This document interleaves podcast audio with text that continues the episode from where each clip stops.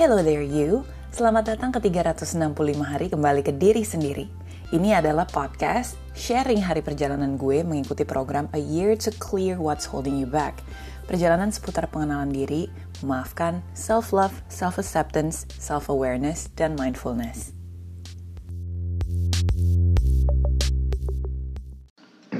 Hi guys, I'm back.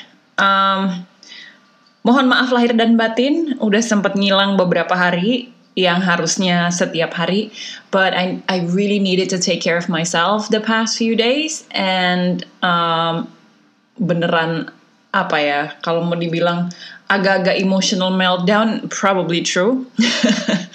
Jadi gue bener-bener nggak bisa kemarin mau bikin podcast apa segala macam I really needed the break like literally from everything. Jadi uh, topik kita untuk kali ini adalah how to take care of yourself when you are in or when you are feeling really low gitu kan. Karena itu adalah sesuatu yang baru aja gue alamin.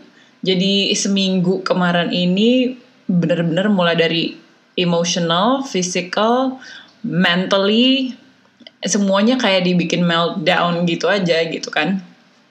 Jadi first of all, okay, uh, I had a huge argument with my parents dan pembahasan antara gue dan orang tua gue ini masih masih pembahasan alot seputar core beliefs dan sebagainya ya. Yang yang yang mana kayaknya memang untuk orang tua gue masih sangat susah banget buat ngerti dan nerima uh, beliefs gue yang saat ini adalah berbeda sama belief mereka gitu.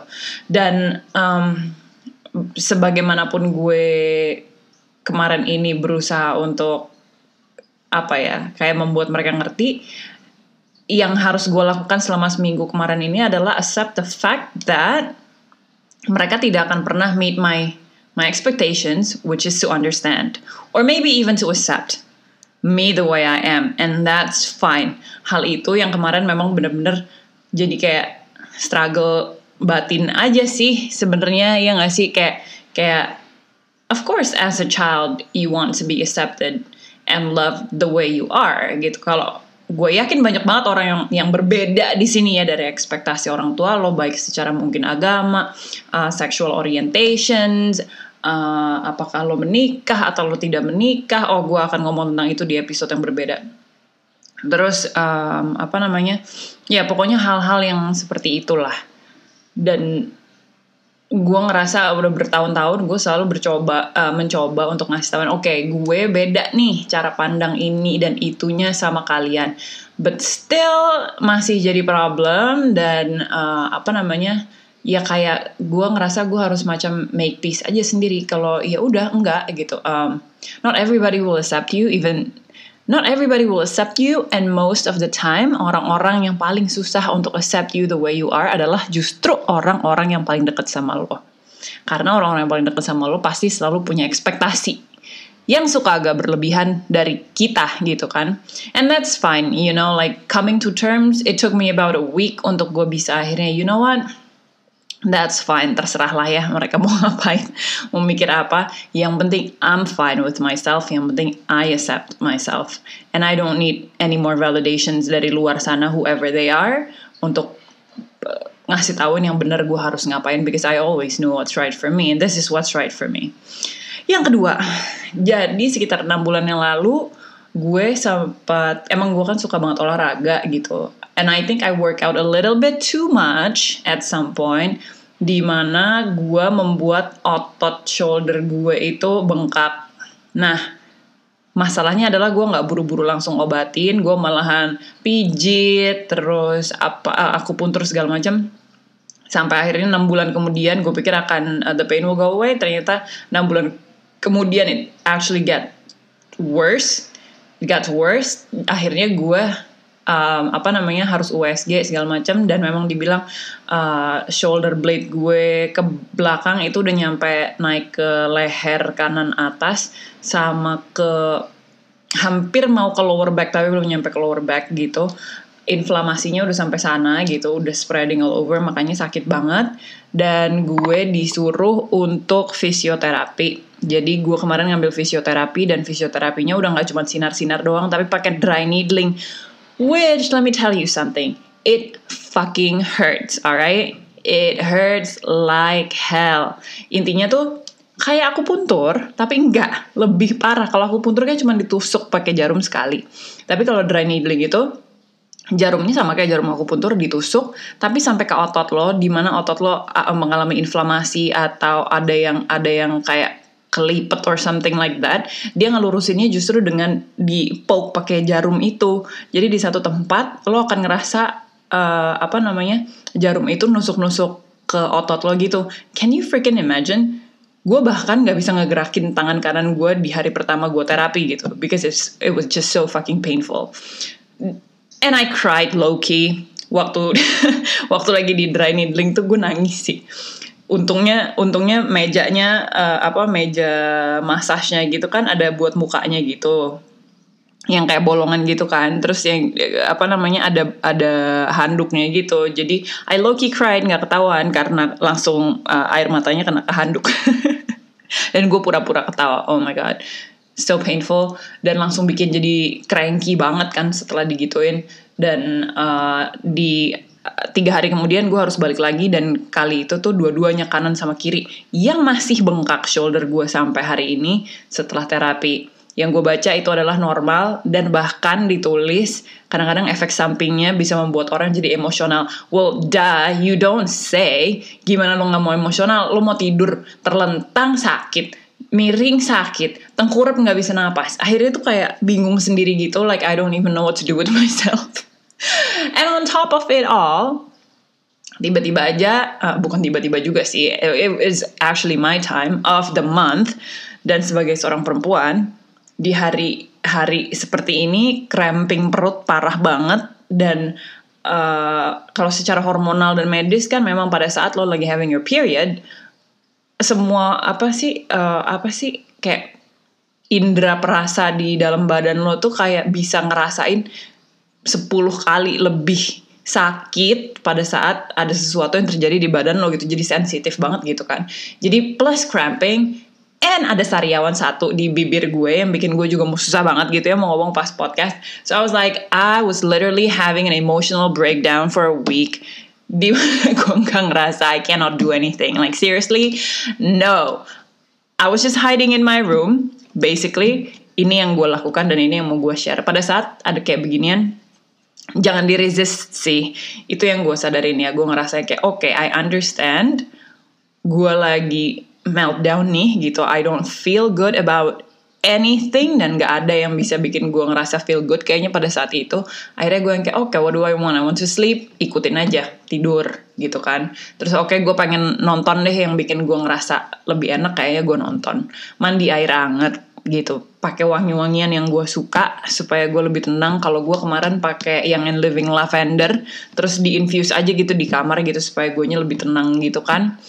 And I was playing with my dogs dan gue baca-baca hal-hal yang komedi gitu lah yang bisa bikin gue ketawa. Gue nontonin Ellen kayaknya udah abis Ellen dari tahun 90 dia pertama on air sampai season terakhir gue tonton semua. Terus gue nonton Queer Eyes. Uh, again gue mencoba untuk menonton uh, hal-hal uh, yang pada gue pada saat gue tonton bikin gue happy gitu. Bikin ada ya ada positif positif impactnya gitu ke gue gitu. Makanya gue tonton itu kan. Terus uh, setelah hari keberapa ini? I think this is the fifth day. Apa udah seminggu persis lah ya dari gue menghilang dari radar udah ngerasa agak sedikit lebih enakan walaupun masih bengkak shoulder gue tapi I feel better. Mentally I feel better. I know I still have to talk to my parents but but I know it's going to be okay. Gue memvisualisasikan itu di kepala gue that once I'm talking they're gonna be good. They're gonna be okay with whatever it is yang mau gue sampaikan. And we're going to be you know fixing our relationship again and again and again, which is fine. Terus um, apalagi ya?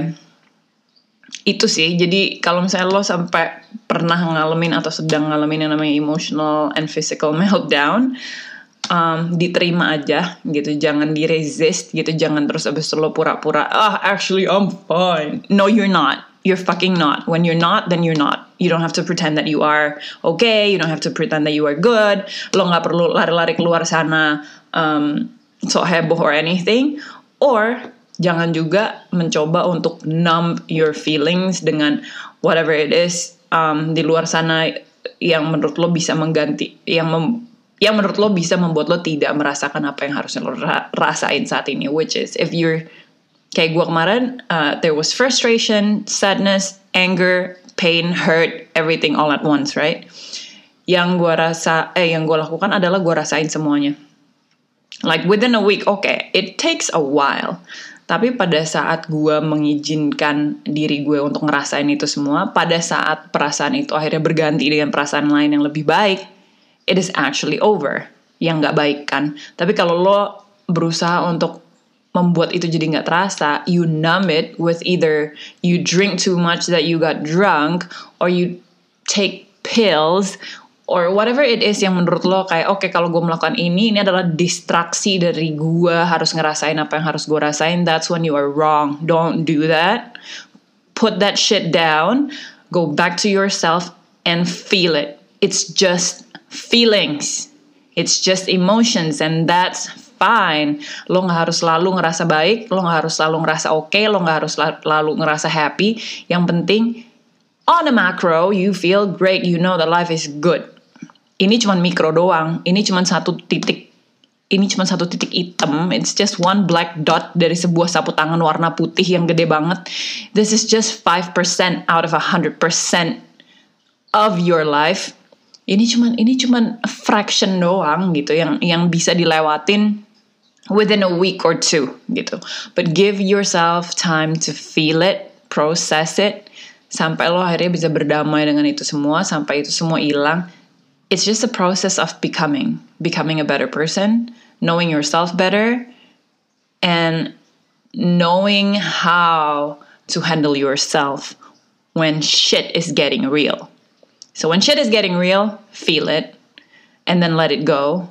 Do things that make you happy and focus on that dan gak usah diri uh, gak usah di resist perasaan apa pun yang datang.